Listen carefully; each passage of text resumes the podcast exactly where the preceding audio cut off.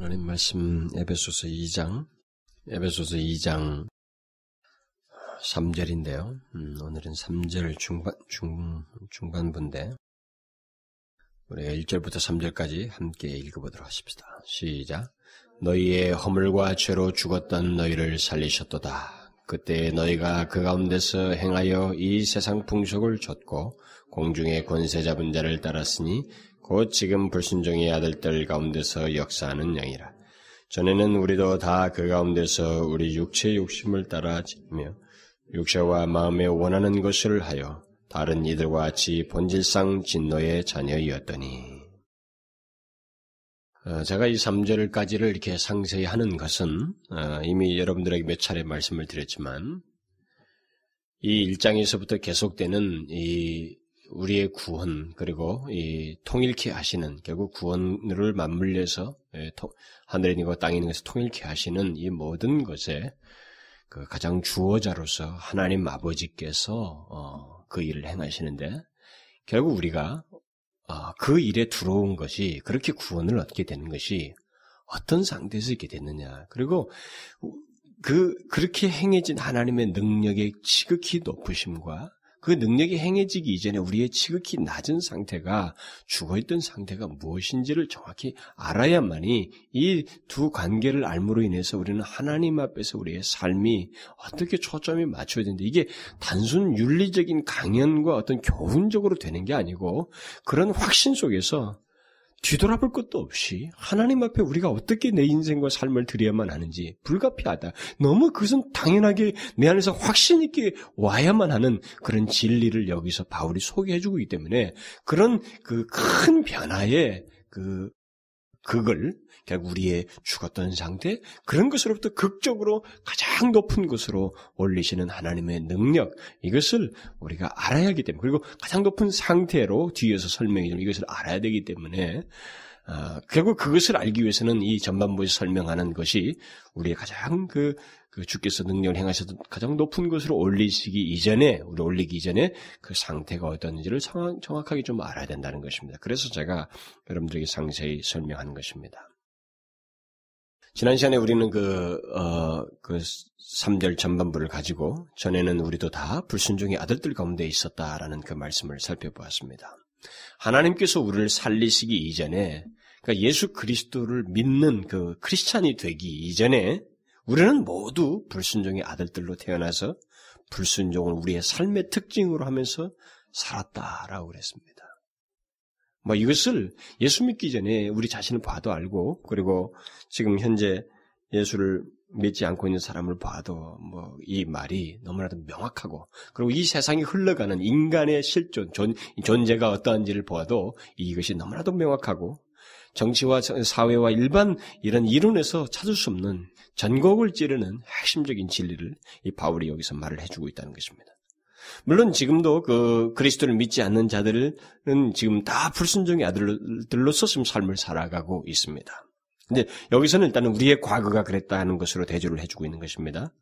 하나님께 대한 불순종을 본성으로 해서 산다는 것, 이것은 결국 어, 영적으로 죽어 있다는 것. 지금 앞에서부터 영적으로 죽은 것의 상태를 계속 말하는 거니까 영적으로 죽어 있다는 또 다른 하나의 증거다라는 것입니다. 하나님은 바로 그런 상태에 있는 우리를 그의 권능으로 살리셔서 생명을 가지고 이제 그에게 불순종밖에 모르는 우리가 순종을 하는 변화를 우리에게 있게 하셔서 소위 우리가 순종을 하는 삶을 살게 되다. 이 극적인 변화는 어, 결국 하나님의 능력으로 말미암는 것이다. 이렇게 말을 한 것입니다. 이제 우리는 주께서 살리시기 전에 우리의 상태에 대한 또 다른 그 묘사요. 어, 현재 그리스도를 믿지 않는 자들의 어, 상태, 현 상태를 말해주는 또 다른 말씀을 오늘 본문에서 발견하게 됩니다. 그것은 전에는 우리도 다 그 가운데서라고 하면서 뒤에서 말하기를 우리 육체의 욕심을 따라 지내며 육체와 마음이 원하는 것을 하였다라는 것입니다. 바울은 우리도 전에는 다 육체의 욕심을 육체 어, 우리의 육체의 욕심을 따라서 지내며 육체와 마음에 원하는 것을 하였다 이렇게 말하고 있습니다. 여러분 중에 여기 2장 초반부를 주의 깊게 이렇게 살펴본 사람들은 어, 바울이 인간의 삶을 지배하는 세 가지 영역을 지금 말하고 있다는 것, 뭐 세 가지 세력이라고 해도 되고 세 가지 뭐 능력이라고 해도 되고 뭐 어떤 단어를 써 좋겠습니다만 세 가지 세력을 모두 언급하고 있다는 것을 발견하게 될 것입니다. 그게 뭐예요? 인간의 보편적인 삶, 모든 인간의 자연인의 삶을 지배하는 그들을 죄 가운데 묶어두고 그들을 현재 흑암 가운데 살게 하는 데에 세 가지 세력으로 성경이 묘사를 하고 있습니다. 그게 무엇입니까? 여기서 다 말하고 있어요. 하나는 세상입니다. 세상 풍속을 얘기죠. 그 다음은 마귀예요. 공중거세자입니다. 세 번째는 육체입니다. 음, 누군가 썼는지는 모르겠지만 정확하게 기억이 안 납니다. 세상, 마귀, 육체라고 하는 제목이 책으로 나와 있어요. 그 책 저자는 바로 그런 성경에 나와 있는 인간의 삶을 지배하는 세 가지의 그 세력을 아마 전달하기 위해서 그 책을 쓴 것 같습니다. 인간은 다 그 세 가지, 세 가지 세력 안에서 자기의 삶을 살아가는 거죠. 죄를 지으면서. 근데 여기에 그 세 가지가 다 나오고 있어요. 그러니까 인간을 이해하려면 바울이 여기서 말한 1절부터 3절에서 말한 이 내용을 알지 못하고는 인간을 이해할 수가 없습니다. 도저히 이해할 수가 없어요. 인간의 삶은 이 세 가지 마귀, 세상, 육체에 의해서 지배를 받습니다.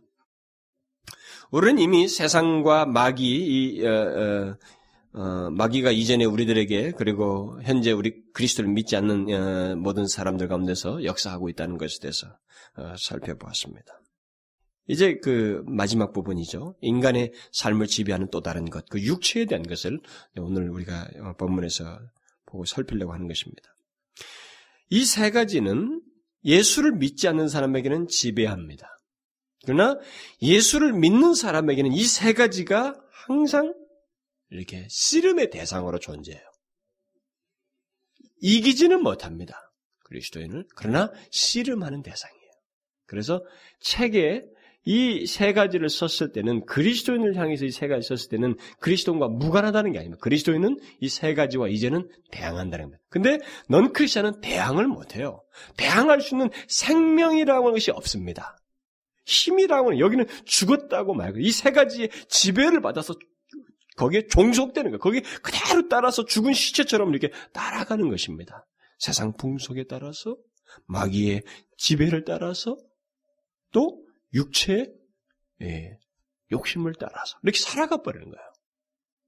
거기는 완전히 지배돼. 근데 크리스찬이 되고 나서는 이제 이 세 가지가 나를 옛날에 지배했던 이것이 보이는 것입니다. 그래서 그것을 대항해요. 그걸 이렇게 씨름합니다. 6장에서 나온 것처럼 우리의 씨름은 그랬잖아요. 이게 싸웁니다. 씨름의 대상들이 되는 거예요. 그것은 이제 뒤에 가서 나중에 살펴보도록 하겠습니다. 바울이 여기 1절부터 3절에서 비슷한 이 얘기들 반복적으로 하고 있다고 생각하면 안 됩니다. 허물과 죄로 죽었던 우리를 지배했던 이 세 가지 세력을 일목요연하게 말해주고 있다는 것입니다. 그러면 여기서 말하는 육체가 과거의 우리의 삶에 어떻게 역사되어서 나타났는가? 바울은 우리가 육체의 욕심을 따라 육체와 마음에 원하는 것을 하면서 지냈다. 이렇게 말하고 있습니다. 우리가 과거에 영적으로 죽어서 죄악을 지으면서 살았을 때 어떻게 죄악을 지으면서 살았느냐?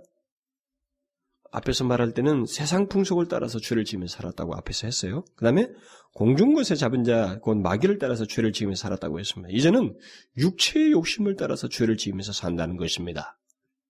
이 세 가지가 다 성격이 달라요, 조금. 같은 맥락일 수, 있, 얼마든지 연결시킬 수 있지만, 강조점이 다 다릅니다. 우리가 세분적으로 생각을 해야 될 것들이에요. 그러면 이세 번째 거, 육체의 욕심을 따라서 살았, 어, 죄를 지며 살았다. 그런데 여기서 육체의 욕심을 따랐다고 하는 말은 그럼 구체적으로 무엇이냐는 거예요? 육체의 욕심을 따랐다는 이 말을 바울이 오늘 본문에서 사실 설명을 뒤에서 해줍니다. 이것을 두 구체적으로 설명을 해주는데 육체의 욕심을 일종의 두 가지로 설명을 해줍니다. 육체의 욕심을 따르는 것은 먼저는 육체에 원하는 것을 하면서 사는 것. 그 다음에는 또 마음에 원하는 것을 하면서 사는 것. 육체의 욕심을 따른다는 것은 이 두 가지로 설명이 된다는 것입니다. 결국 자기가 여기서 그 말을 구체적으로 설명을 해주고 있습니다. 그러니까 육체의 욕심이라고 하는 것은 두 가지 측면으로 나타난다는 것이죠. 육체에 원하는 것을 행하는 것으로 나타나고 마음에 원하는 것을 행하는 것으로 나타난다는 것입니다. 여기서 우리는 한 가지 의문이 생기게 되, 생길 수 있습니다. 육체의 욕심을 따르는 것이 두 가지로 나타난다고 하면서 뒤에서 또 육체를 말하고 앞에서 육체라고 했는데 그것이 두 가지로 나타난다고 하면서 뒤에 또 육체를 말하고 있단 말이에요. 자, 그러면 앞에 있는 육체는 무엇이고 뒤에 있는 육체는 무엇인가라고 하는 이런 의문이 우리에게 생길 수도 있어요. 상식적으로 생각했을 때 분명히 앞에 것은 앞에서 말한 육체는 더 넓은 의미고 큰 의미라고 생각할 수 있겠죠. 뒤에 있는 것은 좁은 의미라고 생각할 수 있을 것입니다. 그러면 이렇게 큰 의미와 좁은 의미로 말했을 때는 각각 의미를 조금 달리해서 설명하고 있다라는 것을 우리가 여기서 힌트를 얻을 수가 있습니다. 그렇기 때문에 결국 먼저 육체라는 말이 무엇인지를 이제 여기서 설명을 해야 되겠습니다. 할 필요가 있겠죠. 여러분들이 성경을 읽어보시면 특히 바울의 서신 읽어보면 이 육체라는 말이 그냥 우리 몸덩어리가 아니라고 하는 것을 알게 됩니다. 이게 뭔가 영적인 의미를 담고 있다는 것을 느끼게 됩니다. 그냥 육신의 몸으로는 해석할 수 없는 내용들을 다 가지고 있어요. 그래서 뭐 로존스 목사 같은 사람은 이것을 네 가지가 네 가지 용도로 쓰인다라면서 네 가지를 다 설명하는데 예, 뭐네 가지로 설명할 수 있겠습니다. 예, 어떤 면에서 보편적으로 사람들은 뭐 세 가지로도 해서 그냥 뒤에 있는 두 가지 영적인 것은 하나로 묻기도 하는데 사실 바울이 오늘 본문에서 영적인 의미로 두 가지를 따로 분리하고 있기 때문에 이런 맥락에서 보면 네 가지로 보는 게 좋겠죠. 첫 번째는 우리가 상식 음, 일반 일반 사람들이 뭐 예술 안 믿어도 다 알고 있는 그런 상식입니다. 육체하면 살이 몸의 살, 사, 살을 두고 말할 수 있죠. 어, 이거 말이에요. 이 살. 이, 이걸 우리가 육체라고 할 수 있겠습니다. 이건 세상 사람도 다 알죠. 또 다른 하나는 어, 사람을 그냥 사람을 통치게 사는 겁니다. 육체들이다 이렇게 사람들을 가리켜서 육체라고 부릅니다. 이건 문학적인 표현에서도 쓰기도 하고 일반 세상에서도 또 우리 성경에서도 그렇게 씁니다. 어, 육체는 마르고 뭐 이렇게 어, 육, 육체는 이제 육체의 그 헛몸이 육체가 이게 어, 결국 그 죽게 된다고 하는 이것을 말하기 위해서 그 욥기 같은 데서 이것을 인간을 말하는 거예요. 몸 자체를 말하는 게 아니라 그래서 인간을 통칭적으로 말을 하는 것입니다. 여기까지는 인간 보편적인 사람들, 영적인 이해가 없는 사람들도 다 가지고 있는 개념들입니다. 그런데 성경은 세상이 갖지 않은 육체에 대한 특별한 개념을 두 가지 더 말을 해주고 있다는 것이죠. 그것이 오늘 본문에 지금 다 나와 있는 것입니다. 어떤 면에서 이 두 가지는 거의 같은 의미로 이해할 수도 있지만 바울이 항상 구별을 한다는 거죠. 이게 어느 정도는 구별을 해서 강조를 하고 있기 때문에 우리 또한 구별해서 생각해야 된다는 것입니다. 이 나머지 그 두 가지가 영적인 의미로 쓰여지는 육체의 어, 육체에 대한 그 두 가지 의미가 오늘 본문에 지금 다 나오고 있는데 그첫 번째 것은 어, 첫 번째 사용된 이 어, 육체라는 말은 아까도 말했다시피 좀 더 넓은 의미입니다.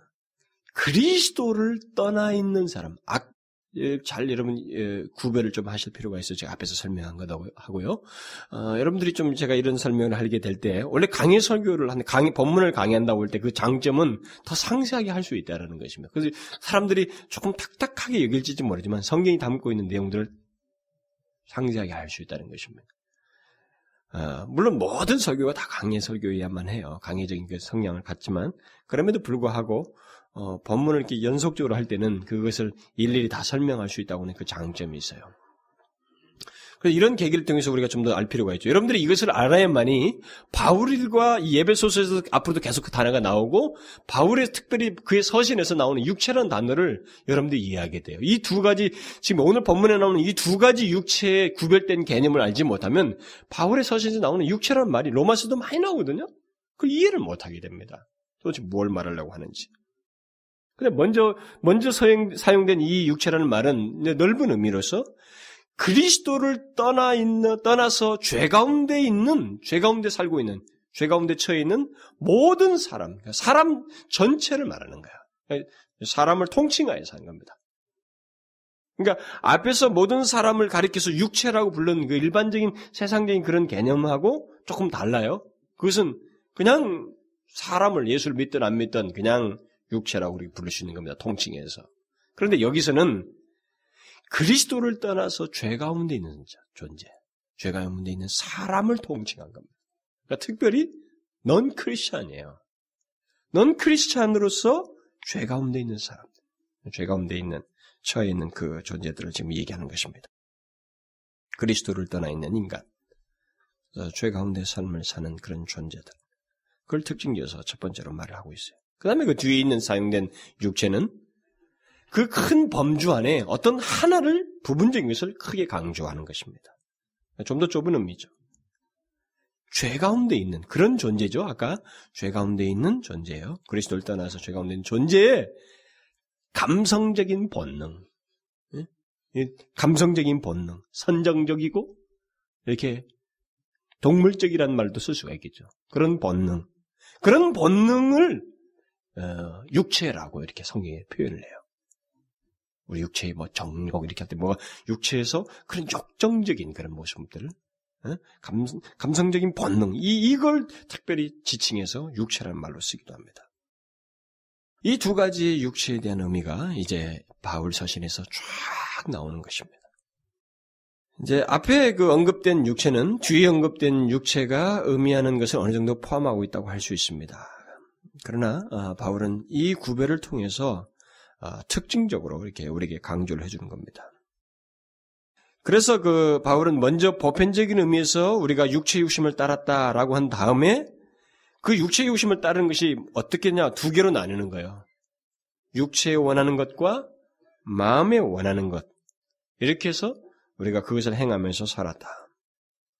그래서 결국 육체의 욕심을 따랐다고 하는 이 앞에 처음에 이 큰 넓은 의미는 뒤에서 육체와 마음을 따라서 살았다라는 것이기 때문에 결국 우리의 전인이 우리의 전 존재가 욕심을 따라서 죄 가운데 살았었다 이 말입니다.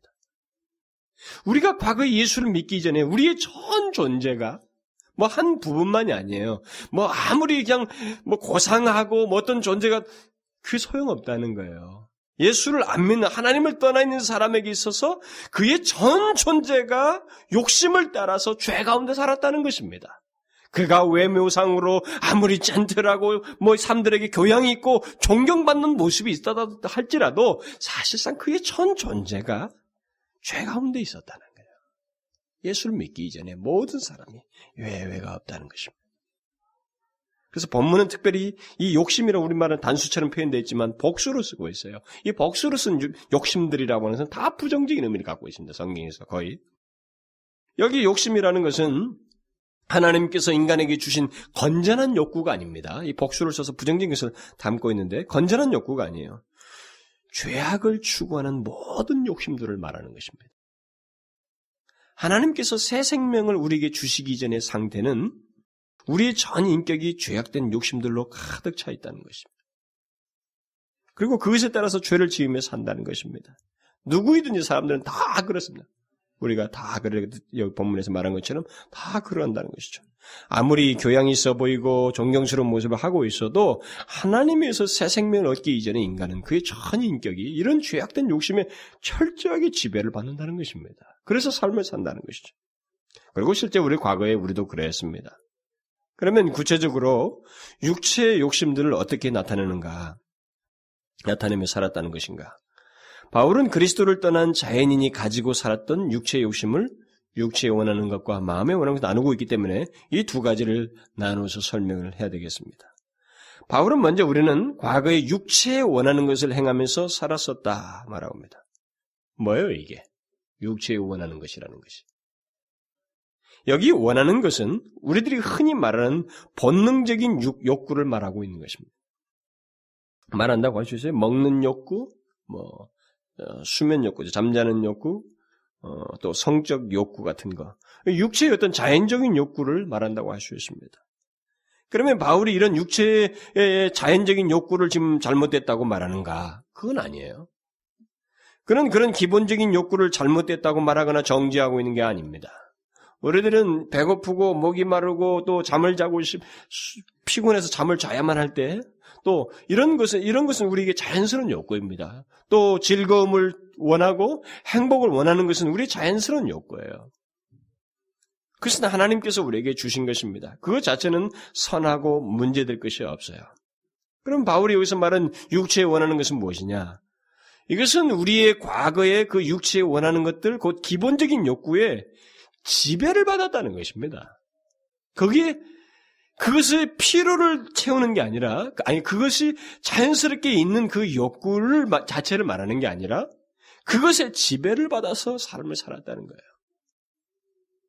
지금도 이 그리스도를 알지 못하는 자들은 하나님의 그 생명을 소유하지 못한 자들은 지금 그대로 이 이런 그 기본적인 욕구들이지만 이런 육체의 욕구들이 지배를 받으면서 살아가고 있습니다. 뭐 먹는 것이든 잠을 자는 것이든 성적인 것이든 그런 욕구들을 보이는 대로 느끼는 대로 어떤 충동들에 의해서 나타내면서 산다는 것이죠. 그런 욕구에 이끌려서 사는 것, 그것을 지금 말하는 거예요. 그게 그 육체에 원하는 것을 행하면서 살았다는 것입니다. 그게 뭐예요? 그게 한마디로 말해서 인간이 죄 아래서 머물러 있다는 죄 가운데 살고 있다고는 아주 기본적인 얘기입니다. 우리는 뭐 기본적인 욕구다고 말할지 모르지만 사람들은 그것을 분별하지 못하고 성경은 지금 그것에 지배받는 문제를 죄 가운데 있는 삶으로 규정하고 있습니다. 우리가 과거에 그랬어요. 이런 모습들은 현재 그리스도를 믿지 않는 자들에서 얼마든지 볼 수가 있죠. 이런저런 충동에 의해서 또 보고 느끼는 격정에 의해서 자신의 기본적인 욕구들을 발휘하는 것이 그리스도를 알지 못하는 사람들의 모습입니다. 그리고 우리들의 이전의 모습이에요. 우리도 또 과거에 그랬습니다. 그리스도의 거듭나기 이전에 우리는 이런저런 충동이 그것은 너무나도 내게서 자연스러운 거예요. 그게 뭐 죄라고 생각지는 않고 지배를 받으면서 거기에 이끌려서 쫙 삶을 살아왔어요. 어, 내가 이게 필요하다고 느끼는데 그러면서 필요 문제가 아니라 그냥 지배를 받는 거예요. 거기 이끌려가지고. 그게 우리들의 삶이었습니다. 로존스 목사는 이 육체에 원하는 것들을 설명하면서 아주 재밌는 걸 참 많이 설명했어. 저는 뭐 그 우리나라에다 인용하기는 좀 뭐 어색한 아니 무슨 좀 어울리지 않는 것 같은 그 영국에서 그 흐름들을 많이 어, 인용을 해주는데 참 저는 거기서 아또 본인 자신의 그 고백을 하는데 그 고백 속에서 제가 아주 도전을 받았어요. 당신이 그 과거 삶을 회고하면서 자신이 이렇게 어, 이런 육체에 원하는 것과 마음에 원하는 것이 자기 속에 있었다고 하는 것을 상당히 부끄럽게 생각한다고 하면서 그런 고백도 하는 걸 보고 제 자신에게도 어, 그런 모습이 과거에 있었다는 거, 뭐 뒤에서 설명을 하겠습니다만은 그런 모습이 있다는 것을 그 사람을 통해서 이렇게 비춰볼 수가 있었어요. 그러나 저기 육체에 원하는 것을 설명하면서 그가 이렇게 말합니다. 여러분이 배고파지는 것에는 잘못이 없습니다. 그러나 만일 먹기 위해서 산다면 그것은 모두 잘못입니다. 만일 먹고 싶은 욕망이 여러분을 통제하고 육체에 원하는 것으로 인해서 고통당하고 있, 다면 그것은 육체의 욕심에 대한 하나의 표징입니다. 사람들은 먹는 것, 마시는 것에 대해서 말하기를 좋아하고 글쓰기를 좋아합니다. 어떤 사람들은 음식 맛보는 것을 전문으로 합니다. 그 사람은 여러분에게 병에 들어있는 그 포도주의 연대를 정확히 알릴 수 있습니다. 그는 포도주에 관한 모든 것을 압니다. 또 어떤 과정으로 마셔야 되는지에 대해서 세심합니다. 요즘 우리나라 신문 보니까 무슨 포도주 동호회인가 뭐 있어가지고 와인을 어떻게 먹는지 뭐 한번 냄새를 맡고 뭐 돌려가지고 먹는 그런 걸 가르쳐주고 그런 동호회들도 우리나라도 지금 생기고 있어요. 뭐 그런 직업을 가진 사람이 또 대접을 받고 막 그런 것이 이미 영국에는 옛날에부터 다 있었던 것 같아요. 그것은 육체에 원하는 것입니다. 그 사람은 갈증을 달래기 위해서 마시는 것이 아니라 즐기기 위해서 마시고 있는 것입니다. 잠자는 것도 마찬가지입니다. 모두 잠자도록 되어 있습니다. 그러나 잠충이가 되는 것은 이것은 서문강 목사님 번역 단어예요. 근데 그대로 맞죠. 다른 다른 깊은 잠을 좋아하는 사람 이것을 이렇게 넓게 줄일 수 없잖아요. 아예 잠충이라는 게 낫지. 그러니까 이런 번역은 오히려 아주 잘 번역한 거죠. 그런 것은 육체에 원하는 것이 됩니다. 어, 쾌락에 대해서도 마찬가지입니다. 쾌락은 매우 옳습니다. 즐거움은 잘못된 것이 아닙니다. 그러나 즐거움이 지배하기 시작하고 그것이 중요시 되어서 그것으로 사람들과 다투게 될 때 그것은 육체에 원하는 것입니다. 성 또한 마찬가지입니다. 하나님께서 성을 부여하셨습니다. 그러나 오늘날 신문에서와 같이 매일 우리의 시선을 끄는 류의 일을 하나님께서 명하시지는 않았습니다. 그것은 하나님께서 만드신 일이 아닙니다. 우리나라도 보면 뭐 스포츠 신문 이런 거 보면은 뭐 무슨 잡지들 보면 왜 성경이 이런 얘기잖아요. 하나님은 그걸 원치 않았습니다. 만드시지 않았다는 거죠. 그것은 인간이 성을 높이 쳐들어 삶을 주관하도록 한 것입니다. 육체에 원하는 것들, 매력적으로 보이고 싶은 그 자체에도 하등의 죄가 없습니다. 어느 누구나 멋있게 보이고 매력적으로 보이고 싶어 하는 것에는 잘못이 없습니다. 그러나 여러분의 마음이 모두 거기에 집중되기 시작했을 때, 또 그것을 위해서 살고, 그것을 얘기하고, 생각하고, 말하기를 좋아하고, 그것 때문에 너무 많은 돈을 쓰게 될 때, 그것은 육체에 원하는 것이 됩니다. 너무 정확한 표현이에요. 당신은 참 탁월한 사람으로서 그 소위 말하면 영국에서 잘 나가고 어? 참 외모들 잘 가꾸고 아주 그 지성인들로 가득 찬 그 웨스민스 채플에서 이런 설교를 했으니 참 대단한 사람이에요. 근데 그 사람 설교는 이건 아무것도 아니에요. 더 장황한 내용들인데 상당히 찔렸겠어요. 거기 앉은 사람들. 이런 모습은 하나님을 떠나 있는 죄 가운데 있는 인간의 모습이라는 거죠. 죄와 허물로 죽은 상태에 있는 인간의 모습이라는 것입니다. 근데 우리가, 우리의 과거가 그랬어요. 우리가 그리스도를 믿기 전에, 거듭나기 전에 우리들의 모습이 그랬다는 것입니다. 내가 너의 욕구대로 사는데 무슨 문제이냐? 웬 간섭이야? 이게 오늘날 사람들이, 이 죄 가운데 있는 사람들의 다 목소리입니다. 그뭐 굳이 표현을 안 해도 그들의 중심 속에 그게 다 깔려 있어요. 내가 지금까지 공부해서, 내가 이런 직장 가지고, 그리고 내가 내 돈 벌어서 내가 이렇게 삶을 살고, 내가 이런 추구를 하는데 무슨 문제냐는 거죠. 그러면서 자신들의 벌수 있는 능력과 그런 여건들에 대해서 오히려 더 정당한 이론들을 가지고 그 육체의 욕심을 따라서 살고 있다는 사실을 전혀 생각지 못한 채 그렇게 이끌어서 산다는 것입니다. 그게 바로 죄와 허물로 죽어 있는 상태예요. 영적으로 죽어 있는 상태입니다. 영적 시체예요. 시체로서 육체 욕심을 따라서 그냥 지배받아서 이끌려서 살아가고 있는 것입니다. 그러나 우리는 이제 그렇지 않다는 거예요. 본문에서 그랬잖아요. 이제 우리는 그렇지 않다는 것입니다. 왜 그래요? 그것은 그런 욕구를 거스리는 이제 그런 욕구를 알고 그런 욕구가 나를 어떻게 지배하는지도 모르고 그냥 지배받아 살았다는 게 아니라 사는 게 아니라 이제는 그런 욕구를 거스르는 소위 생명의 기운을 내가 가지고 있다는 것입니다. 하나님의 생명을 가지고 거스린다는 것입니다. 육체의 소욕을 거스려요. 우리는 이제 하나님의 생명으로 그것을 분별하고 그것의 잘못과 허무함을 알고 그것의 결과가 썩어질 것밖에 거두지 못한다는 것을 알게 되기 때문에 우리는 그렇게 그것에 대해서 육체 욕심을 따라서 살지 않습니다. 그리스도인은. 육체에 원하는 것을 행하며 살았던 우리가 이제는 하나님의 그 생명으로 어, 육체의 욕심 대신 성령이 원하는 것, 성령의 소욕을 쫓아서 산다는 거죠. 그래서 갈라디아 5장이 그걸 말하잖아요. 육체의 소욕과 성령의 소욕을 대조하잖아요. 그리스도인 이건 서로 거스리고 대항한다고 그랬어요. 육체의 소욕을 따라서 사는 것은 넌 크리스천입니다. 거듭나지 않은 사람이에요. 나 거듭난 사람 그리스도인들은 하나님의 생명을 소유한 사람들은 성령의 소욕을 따른다는 거죠. 그래서 성령의 소욕이 성령의 열매들을 맺는 것입니다. 그 다음 바울은 육체의 욕심을 따라서 살았던 우리가 육체에 원하는 것뿐만 아니라 어, 마음에 원하는 것들을 행하면서 살았었다라고 말합니다. 이건 또 뭡니까? 하나님을 떠나 하나님을 떠나 죄 가운데 있는 인간의 그 마음에 원하는 것이 마음에 원하는 걸 따라서 행하고 산다는 것이 무엇을 말하느냐는 거예요. 이것은 한두 가지로 사실 요약할 수가 없어요. 여러분, 죄 가운데 있는 인간의 마음에 원하는 것이 한두 가지겠어요? 거기서 이끌려 사는 게 한두 가지겠냔 말이에요. 그것은 하나님을 떠나서 사는 자의 모든 생각, 모든 감정, 모든 행동이 다 여기에 포함되어 있어요.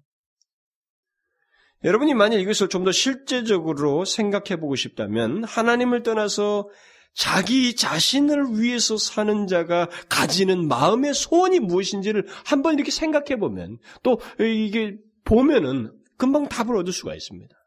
하나님을 떠난 사람이 자기 자신을 위해서 살잖아요. 그 자기 자신을 위해서 사는 자의 그 마음의 소원이 다 무엇이에요? 한번 보십시오. 그런 답을 쉽게 내릴 수가 있어요. 왜 사람이 누군가를 질투합니까? 왜 사람을 왜 시기해요? 왜 저 사람을 미워합니까? 왜 저 사람을 짓밟고 일어서려고 합니까? 그게 다 마음에 원하는 것 때문에 그래요. 인간들이 자기 자신을 위해서 자기를 위한 마음에 원하는 것을 실행하기 위해서 그런 것입니다. 그 마음에 원하는 것 때문에 남을 질투하고 시기하고 미워하고 투쟁하는 것입니다. 우리가 분내는 것도 마찬가지예요. 성내는 것도. 또 교만한 것도 우리의 마음이 원하는 것이 있기 때문에 교만한 거예요. 하나님의 진리를 알지 못하는 마음의 소원은 아무런 통제 없이 자기 한 사람을 위해서 수만 가지로 드러날 수 있는 것입니다. 그런 면에서 보면. 그래서 로준스 목사가 그 죄 아래 있는 인간의 그 마음에 원하는 것에 대해서 쭉 열거하는데 아 정말로 굉장히 다양했어요. 저는 생각을 못했던 것입니다. 많은 것을 열거해 주는데 그런 것들을 제가 몇 가지만 요약을 해보면 사람들이 그 스마트하고 언변 좋고 말 잘하고 명석하다는 평을 듣고 싶어하는 그런 마음에서부터 이게 또 이 마음의 소원이라는 거죠. 마음에 원하는 것이라는. 부유하고 싶은 욕심, 명예에 대한 욕심, 어떤 사회의 지위를 누리고 싶어하는 욕심, 중직을 맡고 싶어하는 욕심, 권세를 가지고 싶어하는 욕심, 성공하고 싶어하는 욕심, 이 모든 것들이 마음에 원하는 것이라는 겁니다. 또 무엇인가 새로운 스릴과 흥분을 찾아서 열심히 쫓는 사람들의 욕구나 남들이 알지 못하는 어떤 이야기거리나 잡담거리를 사람들에게 새로운 것을 아는 것처럼 말하고 내세우려는 욕구, 또 서로 말할 때 그 가운데서 인기를 차지하고 싶어하는 욕구, 또 관심을 끌기 위해서 웃음을 자아내려는 이런 욕망 등, 심지어는 그는 지식에 대한 욕심이나 배움에 대한 욕심이 배움에 대한 그 욕심이 이끌려서 자신을 소진하는 것. 이런 것들이 모두 마음에 원하는 것이요, 육체의 욕심이라고 말하고 있어요. 그것은 더 제가 앞에서 말한 것처럼 그만 가지로 표현될 수 있는 것을 이렇게 우리에게 실제적으로 관련된 것들을 이렇게 몇 가지로 요약해 준 것들입니다. 그렇잖아요? 마음에 원하는 것이 우리가 어떻게 나타납니까? 높아지려는 데도 나타나고, 응? 뭔가 많이 누리려고 나타나고, 남들에게 인정받으려는 데서 나타나고, 많이 소유하는 데서 나타나고, 어? 좀 더, 더 자기 욕구를 따라서 더 뭔가 이 사람들이 알지 못하는 것들을 내가 아는 것, 그리고 그런 것들을 누구한테 발사람으로 자기의 인기를 누리고 더 서로 좋은 스릴과 흥분 같은 걸 찾아서 새로운 것들을 추구하면서 새로운 유행들을 자기를 내어 맡기는 것들 뭐 이런 거 아닙니까 실제로 그게 인간들이 자기를 위해서 사는 사람들의 마음에 원하는 것 아니에요. 지금 세상에 그리스도를 알지 못한 사람은 다 그렇습니다. 그 세상의 욕심을 따라서 아니 그 육체의 욕심을 따라서 육체의 원하는 것 따라서 그렇게 살아가고 있는 것입니다. 여기에는 통제 능력을 가지고 있지 않아요. 다 그냥 그대로 가고 있는 것입니다. 생명이라는 것이 없기 때문에 그것을 이렇게 무슨 꿈틀거리면서 거부하는 생명이 그 자체에 없기 때문에 그대로 지배받으며 살아가고 있는 것입니다. 마음에 원하는, 자기들은 마음에 원하는 것을 해가고 있다. 내가 원하는 거, 내가 하고 싶은 대로 한다. 이렇게 생각할지 모르지만 그것 자체가 철저하게 육체의 욕심을 따라서 지배받아 살아가고 있는 것이에요. 생명 없음을 나타내는 증거라는 것입니다. 근데 우리의 과거가 그랬어요. 우리가 그랬다는 것입니다. 실제로 그렇잖아요. 우리들이 예수를 온전히 믿기 이전에, 거듭나기 전에 우리가 마음에 원하는 것을 행하면서 아무런 문제 의식 없이 그런 것이 잘못됐다는 생각 없이 그냥 거기 따라서 살았잖아요. 저는 이 로존스 목사가 지식에 대한 욕심과 배움에 대한 욕심 같은 그 건전해 보이는 것들까지 육체의 욕심이요 마음에 원하는 것에다가 그 넣어서 설명한 것에 대해서 잠시 멈춰서 생각해 봤고 제가 깊이 공감해요. 아, 저는 깊이 공감합니다. 그 제가 그 유학 시절에 자기 자신을 위해서 자기 장래를 위해서 공부하고 그 공부에 대한 깊은 욕심에 빠져 있는 사람들을 참 많이 봤어요. 그 공부를 하는데도 유학 와서 막 이게 그 과정을 들어가서 학위 과정에 들어가서 여기서 뭘 해가지고 막 하는데 이게 다 자기 자신을 위해서 자기 장래를 위해서 내는 깊은 욕심들이었어요. 우리는 공부에 대한 욕심에 대해서는 우리는 정당하게 생각하는 풍조가 있습니다. 공부해서 잘 되라고. 그러니까 이것이 이게 옳은지 그런지를 생각해 보질 않은 거예요. 우리는 그냥 그 생각밖에 안 하는 거죠. 어떤 목적 같은 것이 별로 우리에게는 분명치가 않나요. 그냥 목적이라고 하면 나를 위한 목적이 주로 지배하고 있잖아요. 우리는 공부에 대한 그런 욕심 속에 자기 자신을 위한 욕심이 있는 것에 대해서 별로 생각하지 않고 그냥 아, 열심히 하는 것을 좋게 보고 칭찬하고 정당하게 여기는 그런 풍조 속에 탁 살아가고 있습니다. 저는 그때 당시에 그 유학 온그 우리 목사들마저도 뭐, 뭐, 저같이 목사들마저도 어, 필요한 지식을 쌓는 것이 아니라 그야말로 욕심을 내는 것을 보았어요. 물론 저도 어, 그런 욕심으로 욕심으로 예, 갈등을 겪었습니다. 영국에서 겪었는데 그 욕심을 내는 걸 많이 보았어요. 저는 공부를 더 하는 것도 하나님께 기도함으로써 결정할 일이라고 결정할 일이라고 저는 어, 유학 시절에서 그것을 아주 통감해 경험했어요. 어, 공부를 좀 더 하는 것도 이게 하나님께 기도하면서 할 일이지 그냥 뭐 공부 열심히 하는 것인데 그렇게 정당한 그, 그 보편적인 생각 가지고 할 게 아니라는 것을 제가 경험적으로 깨달았어요. 공부를 더 할 것인가? 다시 귀국할 것인가? 이런 어, 귀로에서 제가 갈등하게 될 때 제 옆에 주변에 있는 아, 이 뭐 죄송하지만은 뭐 다 나를 위해서 생각해줘서 했던 말들인데도 불구하고 제가 이런 말을 해서 참 미안하지만 제 주변에 있는 목사들이 더 공부 더 하라는 거야. 가지 말라는. 한 사람도 저보고 가라고 하는 사람이 없었어요. 공교롭게. 제가 돌아오라고 하는 이 콜을 받고 어, 거기서 갈등을 하고 있을 때 저를 후원해준 사람들이 돌아오라고 했을 때 그 상황에서 갈등하고 있을 때 다 가지 말라는 거예요. 좀 이 마무리하고 여기 좀 더 하고 뭐 이렇게 그렇게 가라고 다 저한테 권면을 해줬어요. 심지어 어떤 사람이 같은 유학생 주제에 사실은 참 저를 너무나도 생각해서 돈도 없을 텐데 저한테 그 만약에 그렇게 해서 모자라는 돈이라면 자기가 그 빌려줄 테니까 평생 어느 때든지 생기면 갚으라고. 상당한 액수예요, 그거. 제가 볼 때는. 그때 당시 몇천 파운드니까 굉장한 액수입니다. 그랬어요. 저는 그때 이 더 하고 싶은 이 그 공부를 더 하는 문제를 가지고 그때 하나님께 정말 기도했어요. 기도했는데 이게 꺾, 이것을 꺾는 것이 이렇게 어려운가 할 정도로 제가 많이 어려워했어요. 며칠을 가지고 고민하면서 기도하고 그랬어요. 저의 존재가 크게 거기에 그것에 비중을 두고 있다는 사실을 제가 아주 뼈저리게 발견했습니다. 제 자신 안에서. 그런데 어, 제가 호주에서 이제 다 귀국하고 다시 호주까지 사역하러 갔잖아요. 근데 호주에서 사역하는 중간에 다시 어떤 분이 아, 제가 제 얘기를 해서 죄송합니다만 제가 로존스 그 글을 읽고 한참 생각을 했어요. 아, 이 로존스가 한 수 위다라고 하는 생각이 드는 거예요.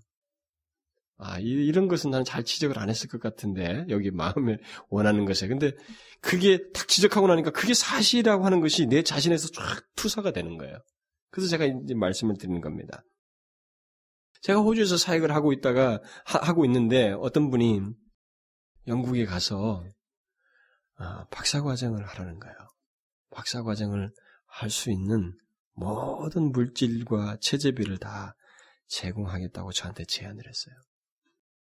아, 제가 그 제안을 받았을 때, 제 자신이 다시 한번 뒤 흔들리더라고요. 그 정리하고 그렇게 기도하고 왔는데도, 그래서 기욱했는데도, 막 제가 흔들리는 거예요. 제가 그 말을 듣는 순간, 제 몸에 피가 뜨거워지는 것 같았어요. 기분, 진짜로. 그 사람 앞에서 내가 내성, 이게 표현을 안 했지만, 제 몸에 피가 뜨거워지는 것 같더라고요. 그것은 로이존스 말대로 육체의 욕심, 따라서 그 마음에 원하는 것이 될 수 있다는 것을 정말 그런 것을 보게 될 때 제가 인정하지 않을 수가 없었어요. 근데 그때도 제가 기도함으로 그것을 정리했어요. 기도함으로 정리했습니다. 기도를 하지 않으면 그거 그 맨면 돌아서 정신 못 차릴 것 같더라고요. 계속 그 생각이 아, 가면은 진짜 어떻게 할까? 그럼 가서 어떻게 해? 뭐 벌써 가는 거예요. 영국에 가서 그 막 환경들이 다 보이고 벌써 가는 곳으로 다 생각이 돌아가는 거예요. 앞서서. 기도함으로 정리할 수 있었어요. 죄와 허물로 죽은 상태와 하나님의 권능으로 살리심을 받은 상태 사이는 나는 엄청난 차이가 있다고 봐죠. 이런 걸 보게 될 때. 예? 죄와 허물로 죽어 있는 상태와 하나님의 권능으로 다시 살리심을 받은 사람 사이, 받은 그 존재의 상태 사이는 엄청난 차이가 있다고. 여기 지금 마음에 원하는 것만 가지고 봐도 그래요. 마음에 원하는 것의 변화가 분명히 있다는 것입니다. 바울이 여기서 말하는 이 내용이 너무나도 정확하다는 것입니다. 죄와 허물로 죽어 있는 상태 속에서는 마음에 원하는 것에 대해서 통제 능력이 없습니다. 이것은 그냥 하는 거예요. 그리고 그것을 더 진척하는 것에서 정당한 확신들을 가지고 있습니다. 그런데 여기에 대해서 하나님의 권능으로 살리심을 받은 사람에게는 이 마음에 원하는 것이 하나님 앞에서 투사가 돼버려요. 이게 하나님 앞에서 옳고 그름을 생각하게 된다는 것입니다. 그리고 그것이 통제를 받아요. 변화가 된다. 바로 이 마음에 원하는 것에서 변화가 생긴다는 것입니다. 하나님의 능력이 살리심을 받은 사람은. 여러분 이것을 잘 보십시오. 우리는 이 마음에 원하는 것, 곧 이 마음의 욕심에 대해서 실제적으로 좀 적용해서 생각해 봐야 돼요. 그리고 이런 것이 실제 우리에게서 이렇게 분별되어지고 거절되어지는가. 이것을 한번 우리가 잘 생각해 보아야 됩니다. 우리가 얼마든지 공부도 더 할 수 있고, 또 얼마든지 더 열심히 일해서 어, 돈도 더 많이 벌 수 있어요. 또 무엇이든지 더 열심히 할 수 있습니다. 그러나 우리에게는 차이가 있어야 돼요. 그리스도인에게는 반드시 차이가 있어야 됩니다. 바울이 여기서 분명히 대조시키고 있어요. 죽었던 우리하고 과거하고 현재 우리 사이 대조하고 있습니다. 분명한 차이가 있습니다. 하나님에 의해서 살리심을 입은 자는 자기 자신을 위해서 마음의 욕심을 나타내지 않습니다. 하나님의 영광을 위해서 거룩한 마음의 소원을 가질지는 모르지만 자기 자신을 위해서 마음의 욕심을 마음에 원하는 것을 행하며 살지 않습니다.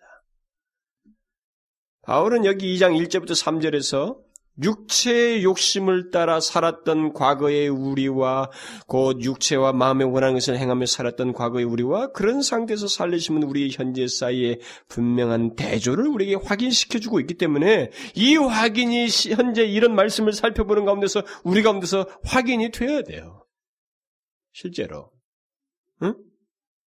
다르게 표현하면 그리스도인이 된 사람은 더 이상 육체의 욕심을 따라서 살지 않는다는 것이고 그리스도인이 아닌 사람들은 육체의 욕심을 따라서 산다는 것입니다. 그러니까 우리가 그리스도인이면 더 이상 육체의 욕심을 따라하지 않는 분명한 우리의 특징이 우리 가운데 있어야 된다는 것입니다. 이 바울이 여기서 대조하는 것대로 어, 우리들은 더 이상 육체와 마음의 욕심, 어, 그 원하는 것을 행하면서 살지 않는다고 하는 증거를 우리 안에서 분명히 볼 수 있어야죠. 사실 여러분들이 뭐 나는 다 볼 수 있으라고 믿습니다. 너무 다르죠. 너무 달라요. 옛날에는 뭐 무통제였거든요. 정말로.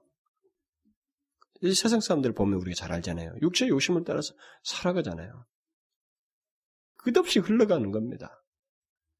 여러분, 이 세상에 왜 그 사치가 통용되고 낭비가 사라지지 않는 줄 압니까? 이건 로마 시대나 뭐 중세 시대나 뭐이 모든 시대에 걸쳐서 인간이 사는 세대 속에서 사치와 낭비라는 것은 사라져 본 적이 없습니다. 왜 그런 줄 알아요? 그것은 이 인간에게 서 사, 인간이 사는 사회 속에서 사치와 낭비라는 게 사라질 수가 없습니다. 그것은 인간의 육체 욕심을 따라서 살기 때문에 사라질 수가 없어요. 육체와 마음에 원하는 것을 행하면서 살기를 원하기 때문에 그런 존재들이 있기 때문에 사라질 수가 없습니다.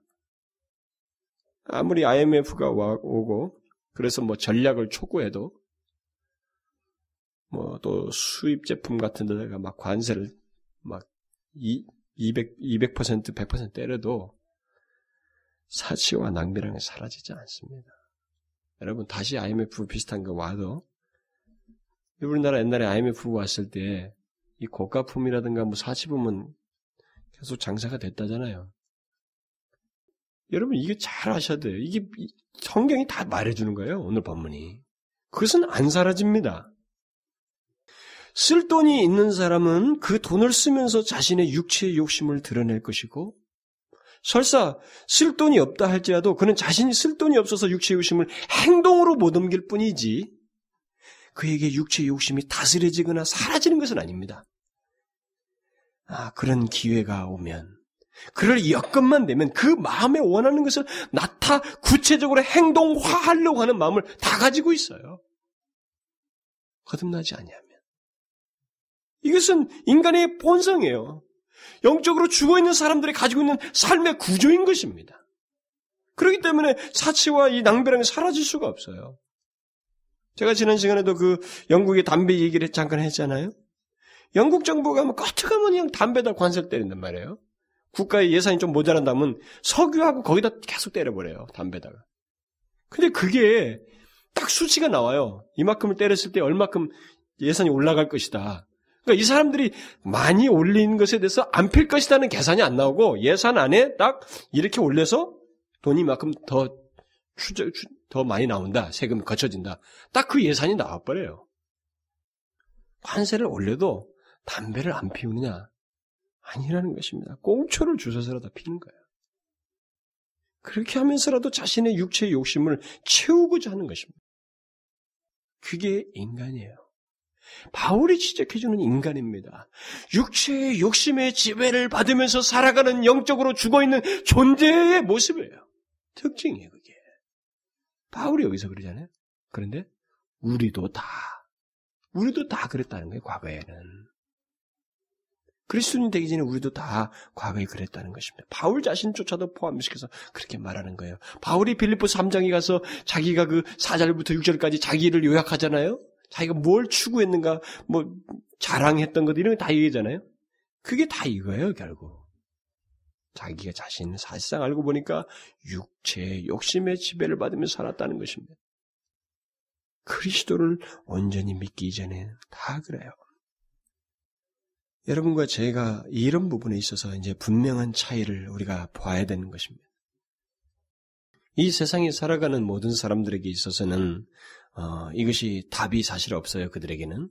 그러나 우리에게 있어서는 이 답을 분명히 가지고 있는 것입니다. 응?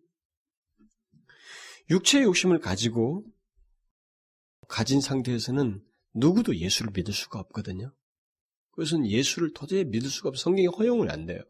그런 존재는 없습니다. 성경에 그리스도인이라고 하는 그, 그, 이 바운다리 안에는 그런 존재가 없어요. 육체의 욕심을 가지고 예수를, 하나님을 믿을 수가 없어요. 그것은 영적으로 죽은 자이고 하나님을 안 믿는 자이지 하나님의 생명을 가진 자가 아닙니다. 그러면 우리의 몸과 마음이 육체의 욕심을 따라서 사는지 하나님을 따라 뜻을 따라서 사는지 하나님과 함께 하나님을 의지하며 하나님의 도우심으로 사는지 이것은 너무나도 분명히 답이 내려지지 않겠어요?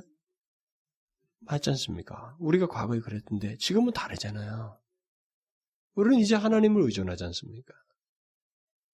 하나님의 뜻을 구하잖아요. 실수가 있긴 하지만 그것이 나를 지배하고 있는 건 아니잖아요. 일시적인 것이지. 육체의 욕심을 따라서 사는 자를 살릴 수 있는 것은 그런데 바로 그와 같은 엄청난 변화는 우리가 여러분과 제가 이 머릿속으로 이게 산술적으로 표시가 안 돼서 그렇지. 이게 우리 스스로가 할 수 없는 일이라는 것이죠. 그게 바로 예수 그리스도 안에서 우리를 향해서 나타내신 하나님 아버지의 권능이라는 것입니다.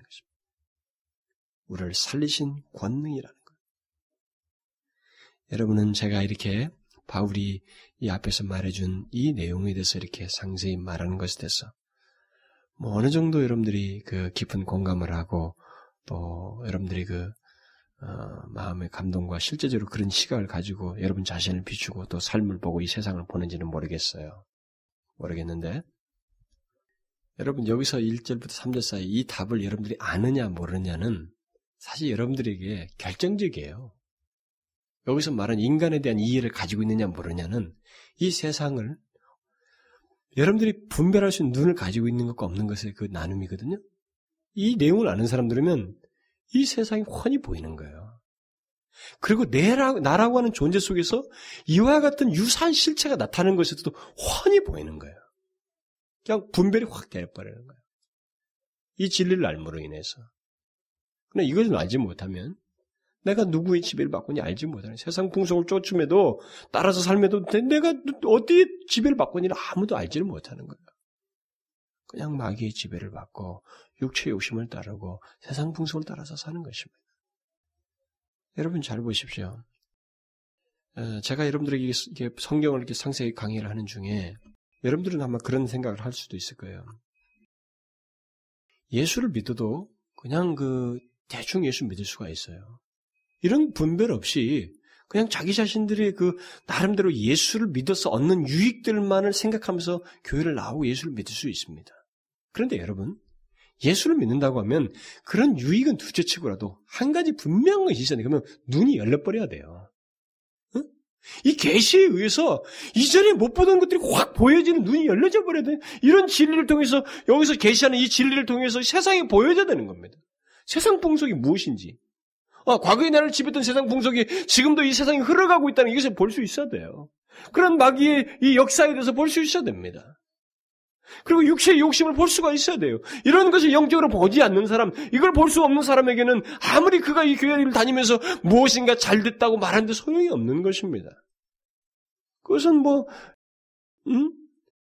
무슨 이게 뭐 이렇게 뭡니까? 이 뭐, 부닥거리를 해서도 얻을 수 있는 그런 내용 정도예요. 이런 내용들을 가지고 실제적으로 우리가 육체의 욕심을 따라서 사는 것이 무엇인지를 알고 나는 육체를 욕심을 따라서 살지 않고 있다고 하는 것. 그것을 거스려서 살고 있다고 하는 분명한 확신과 내용, 증거들을 우리 안에서 보고 그 안에서 삶을 살아가는 것이 여러분과 저에게 있어서 이 본문에 해당되는 것이고 바울이 대조해서 우리에게 설명하고자 하는 내용이에요. 그리고 이것을 알아야만이 결국 뒤에서 이제 설명 4절 이하에서 말하는 이런 상황에서 우리를 도대체 어느 정도까지 높이 올렸는가? 응? 하나님의 능력이 도대체 어디서 어디로 이렇게 우리에게 발휘됐는가? 이것을 보므로 우리가 다시 한번 앞에서부터 이 사람이 말했던 것처럼 주님을 찬송할 수밖에 없고 찬송하리로다. 여러분 바울이 보면 미쁘다 이 말이요. 이 사람이 참 감탄을 많이 하는데요. 이 사람이 문학가 뭐 그런 그런 식으로 하는 게 아니에요. 자기가 하지 않고는 견딜 수가 없어서 그래요. 여러분 로마서 같이 딱딱해 보이는 그 교리적인 진술을 하면서도 끝부분에 와서 그 교리적인 어, 중간에 8장을 마무리하면서 얼마나 놀라운 찬가를 합니까? 응? 주님에 대해서. 하나님의 사랑에서 얼마나 확고하게 외치는 거예요. 그런 것들을 여러분 잘 보셔야 돼요. 그런 것이 이런 내용에 대한 진리에 대한 확신을 가지고 그것에 눈을 떠서 가진 사람에게는 바울같이 그렇게 확고해 버리는 거예요. 뒤를 돌아볼 필요가 없는 거예요. 너무나도 당연한. 육체의 욕심이 더 이상 우리를 지배하지 않습니다. 음? 여러분과 제가 예수 그리스도로 안에서 하나님의 능력으로 살리심을 입은 자이면 우리는 육체의 욕심에 지배를 받지 않습니다. 유혹은 받을 수 있어요. 앞에서 말했잖아요. 세상, 마귀, 육체. 이것은 우리를 유혹하는 존재들이에요. 죄를 짓도록. 아, 유혹은 받을 수 있지만 지배는 못합니다. 지배는 모르는 사람이 지배받아요. 이걸 분별 못하는 사람. 근데 우리는 분별하잖아요. 우리는 여기서 지배를 받지 않아요. 결국 우리는 분별해서 씨름하고 주님의 의존함으로 대항한다는 것입니다. 우리의 씨름은 하면서 이게 눈에 보이는 것들이 아니라 눈에 보이지 않는 것들이다.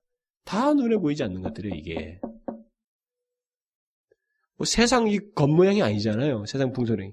그 안에 있는 하나님이 싫어하시는 세상의 가치관, 삶의 방식, 그거 풍속이라고 말하는 거 아니에요. 그런 것들을 보는 거예요. 어? 마귀의 존재를 보는 겁니다. 마귀의 역사의 배, 배경들을 보는 것입니다. 그걸 우리는 알고 대항하는 것입니다. 그게 여러분과 제가 생명이 있다고 하는 증거예요. 하나님의 생명을 가지고 있다고 하는 증거입니다.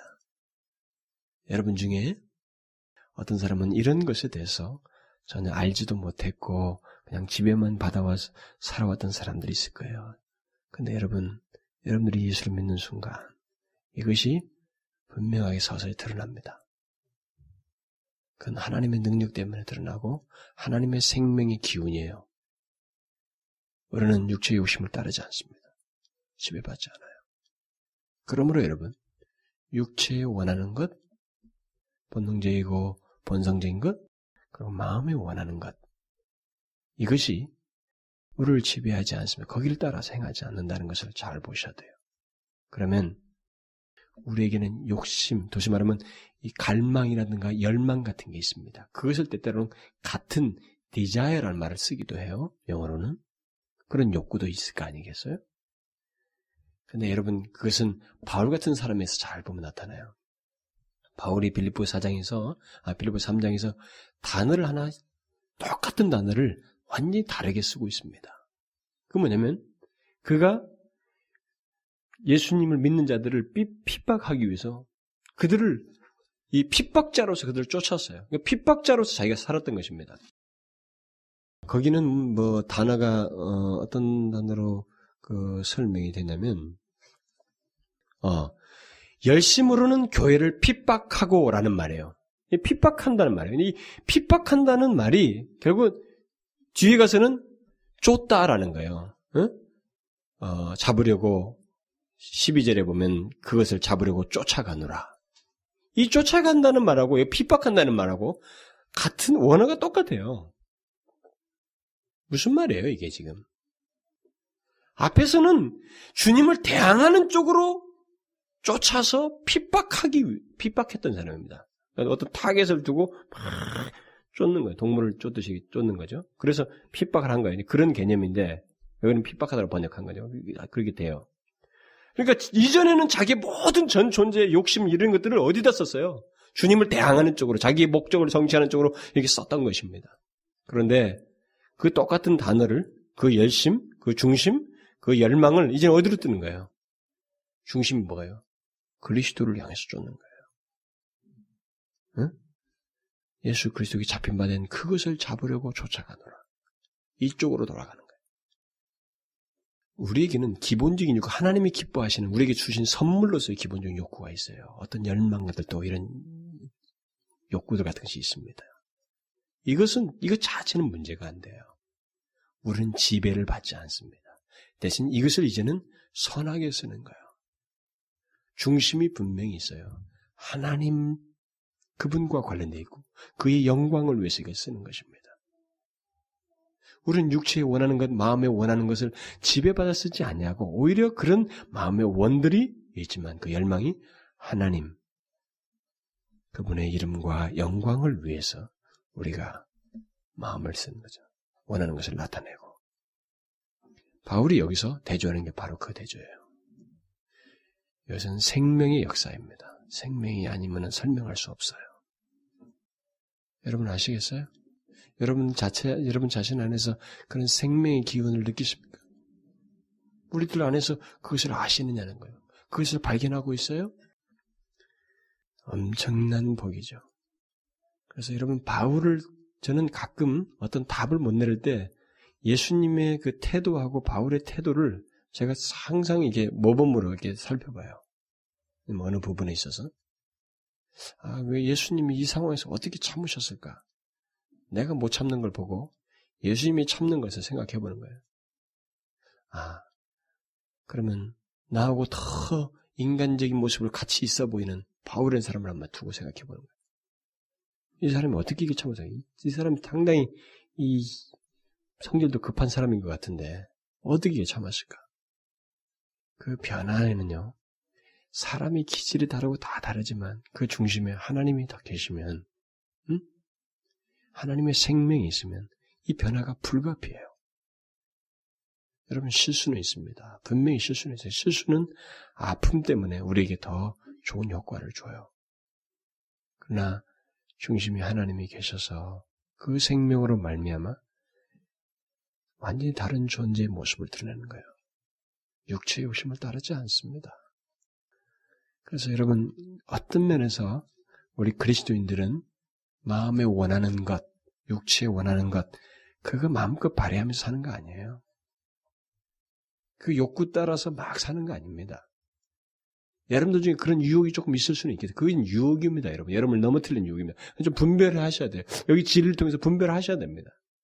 그리고 분별하면 다른 사람은 분별할 능력이 없는데 여러분들이 생긴 거 아니에요? 우리에게는? 그럼 우리에게는 그 능력을 발휘해서 그 분별해서 그걸 거절해야죠.